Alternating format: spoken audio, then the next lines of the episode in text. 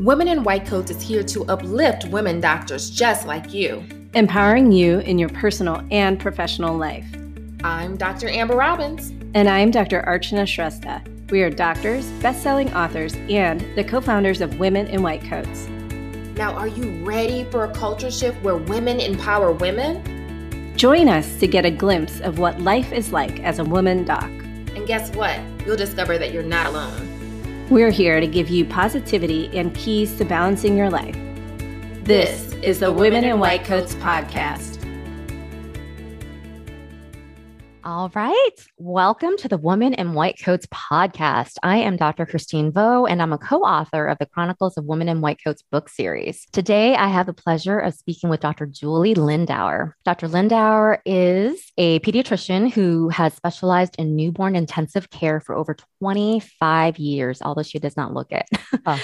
she is mom to two daughters, the youngest of which is leaving for college this fall, making her and her husband empty nesters for the first time. She feels most fulfilled at work when engaged in helping the next generation of doctors find their way through the first semester of med school and beyond, and watching her former patients grow and develop their own unique personalities. Today, we're chatting with her about her book chapter in the latest edition of Chronicles of Women in White Coats entitled Perfect Imperfection.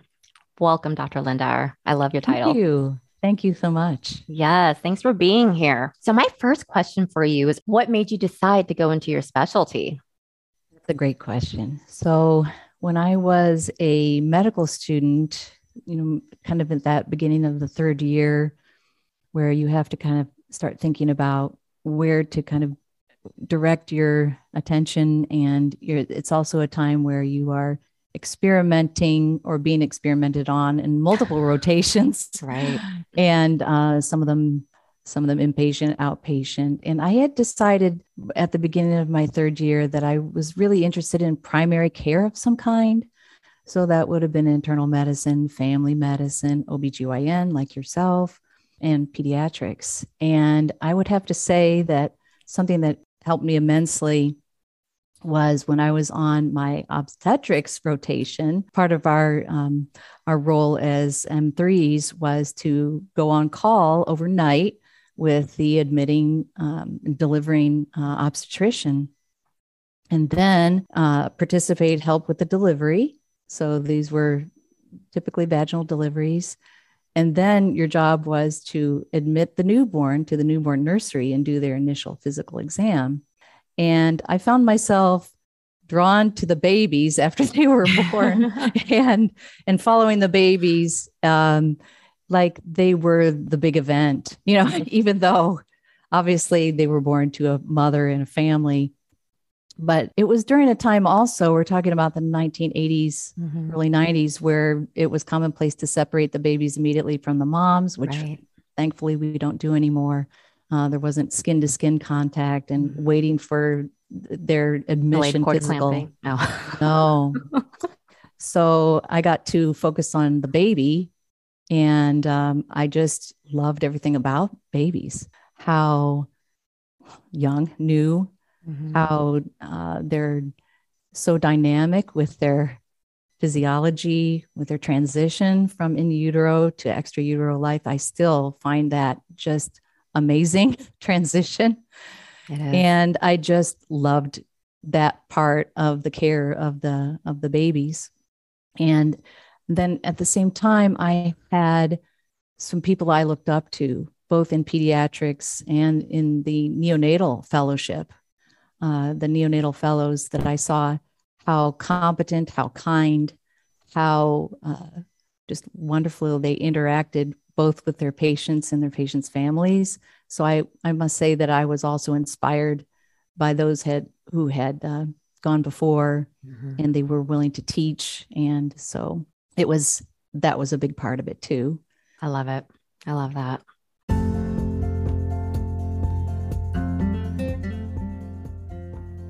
Hello, my sister doc.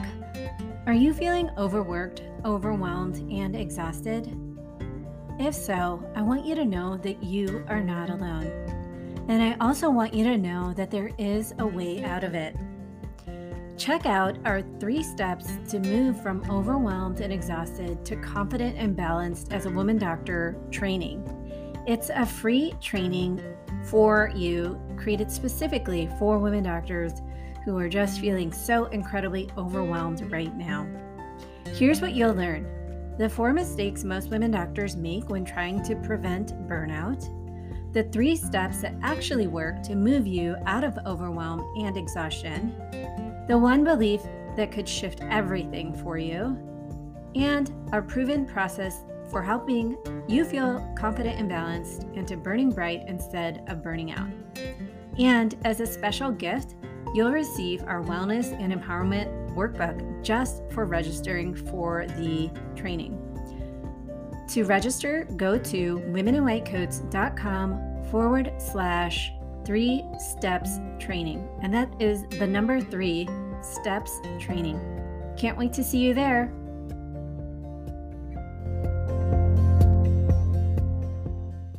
Well, now what inspired you to be a part of this book project?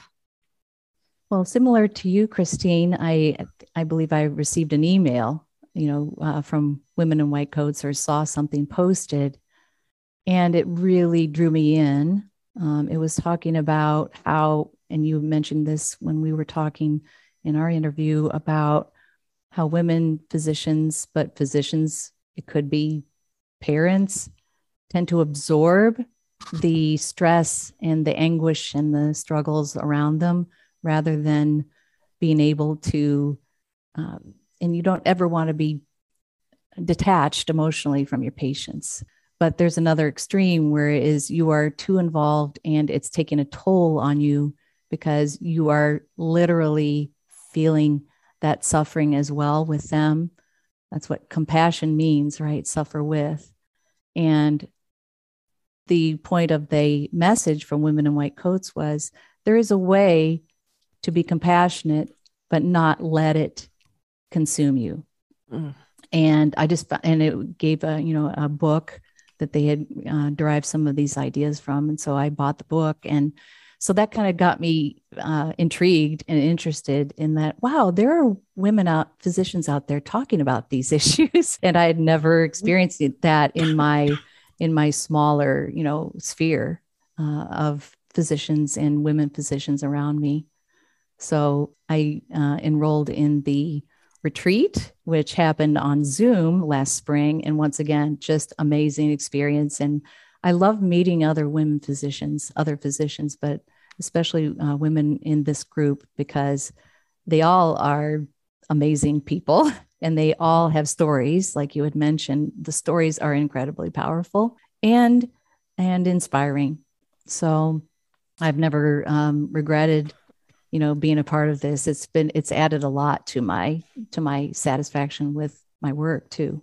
I couldn't agree with you more. I think just in our group there are just so many amazing people in general. Absolutely.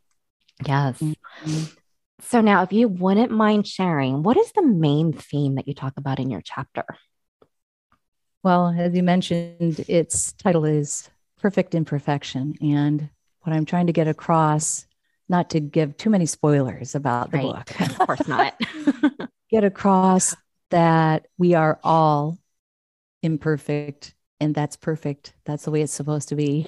Right. And so there are a lot of things that people struggle with. It could be an illness, it could be a chronic illness, it could be a life situation, it could be a loss. And we sometimes forget that it's not just us feeling these these things and that it's okay to mess up or it's okay to feel inadequate but know that everyone else is in their own way having similar similar feelings and thoughts. And the fact that if you share like you were also mentioning when we talked if you share that even though it is it's personal even if you share that struggle it's no longer as much of a burden and so i gave an example in my chapter about how i was affected by um, at age 17 being diagnosed with type 1 diabetes and how that affected you know, right before I was going to college and right, and I already knew I wanted to be pre-med, how that kind of changed my life at that particular time. I think it made me ma- mature faster than I probably would have otherwise. Sure. And um, just figuring out how to navigate with this new issue, this new medical issue that was going to be with me the rest of my life, and how to how to share the inspiration part of that uh, with kids. Um, so I'm really glad I did pediatrics because it was very natural for me to want to give back to kids, and I do that through a summer camp for kids with diabetes. So that's in a nutshell kind of what the book chapter is is talking about. Oh, I love pay that. it pay it forward. Mm-hmm. Mm-hmm. Yeah. But just that title, perfectly imperfect. I mean, it truly is. Right. It's like either all That's what all- humans are, right? Yeah, exactly. Yeah, we are all perfectly imperfect. But then when we try to hide that imperfection, like it's a shameful flaw, I think that's when it gets, that's when the pain and the suffering comes. right. Absolutely. Absolutely. Yeah, which is again the importance of sharing stories. Mhm. Oh, love it. And this, in, as you mentioned before in the last question, that's what drew me to women in white coats as well, because what other outlet or avenue do we have to share stories? It's not as common in our, you know, in our world in the hospital. You can't say, "Hey, can you take a half hour? I'm going to tell you a story." You've you got a baby to deliver, or I've got a baby to resuscitate, or something. Right. You're not going to be sitting around chatting, telling stories. And yet we are already telling stories to ourselves during that whole time. yeah Some of them which aren't as healthy as they should be. Exactly, because what we think is true in that moment may not be. Oh, so much we can go into with that conversation. What's one thing you wish you knew when you were first starting out in medicine? Well, we were told during orientation our first year, um, like very, very early on, you're going to miss, you know, uh, important family events. You're going to miss out from a lot of things in your life because you're dedicating yourself to medicine. What I and I I realized that, but what I didn't realize is not only that, but how much of who I am was sacrificed. Mm, In other words, the things that I loved, things that I loved to do, or the way I wanted to interact, it all morphed into med student work goals, like you had mentioned before. Goals, you know, got to do well. Well, first of all, you had to do well on your MCAT, then you had to get Right. admitted, and then you had to figure out what am I going to do? Am I going to have a Mhm. residency? And there's no time really. I mean, there probably is, but but not. You don't think there is uh, Mhm. any time to reflect and any time to say, oh, what am I missing, or how can I bring part of myself back um, into what I'm doing in my goals for my life. So I just think I sacrificed more than I recognized I was going to. You know, my love of music, um, my love of you know being outdoors and traveling and things like that. And only recently have those things made their way back into my life. So, How recently? hmm, it's probably kind of gradual, probably over the last five to ten years. Really? And like you said, I've been doing this for over 25. So half Yeah. my career, I was Yeah. not really in touch with that, with that uh, part. And then giving yourself permission to bring those very important aspects of your life back. That's right. That's right. Now, what made you or what allowed you to give yourself permission to reconnect with your yourself? Having kids, having someone you're responsible for, and you have to be in the moment when you have a child at home. You have to be present for them. You have to be present with them.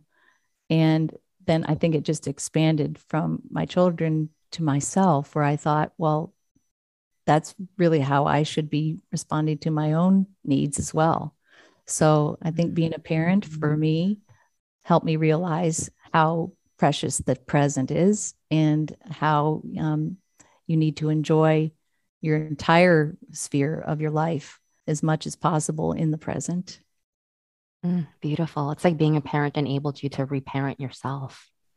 That's a great way of saying that. Yeah. I love that. Well, Dr. Lindauer, this was a wonderful conversation. And thank you so much for taking your time to talk with me today. I um, learned so much. So I really, really appreciate it. Thank you. I enjoyed it as well. Hi there, Women Docs. We hope you've been loving this podcast and feel uplifted at the end of each and every episode. If so, we would really appreciate it if you could give us a five star rating and write us a positive review. Those reviews help us get the word out and help uplift and empower more women doctors. But you know what? We'd love to meet up with you in person. So head on over to womeninwhitecoats.com and sign up to become a member of our supportive tribe. When you do, you will be the first to hear about meetups in your area as well as upcoming live events. You'll also get our latest blog articles and podcasts delivered straight to your inbox. And you'll be the first to find out about the next time we open up our virtual Doctors Lounge, an online membership community created just for women doctors, where each month we run masterclasses with guest experts and masterminds on topics relevant to women doctors. While you're on our website, womeninwhitecoats.com, order your copy of our number one best selling book, The Chronicles of Women in White Coats. Oh, and be sure to follow us on social media too. On Instagram, you'll find us at Women in White Coats blog, and on Facebook, you can find us at Women in White Coats. Can't wait to meet up soon.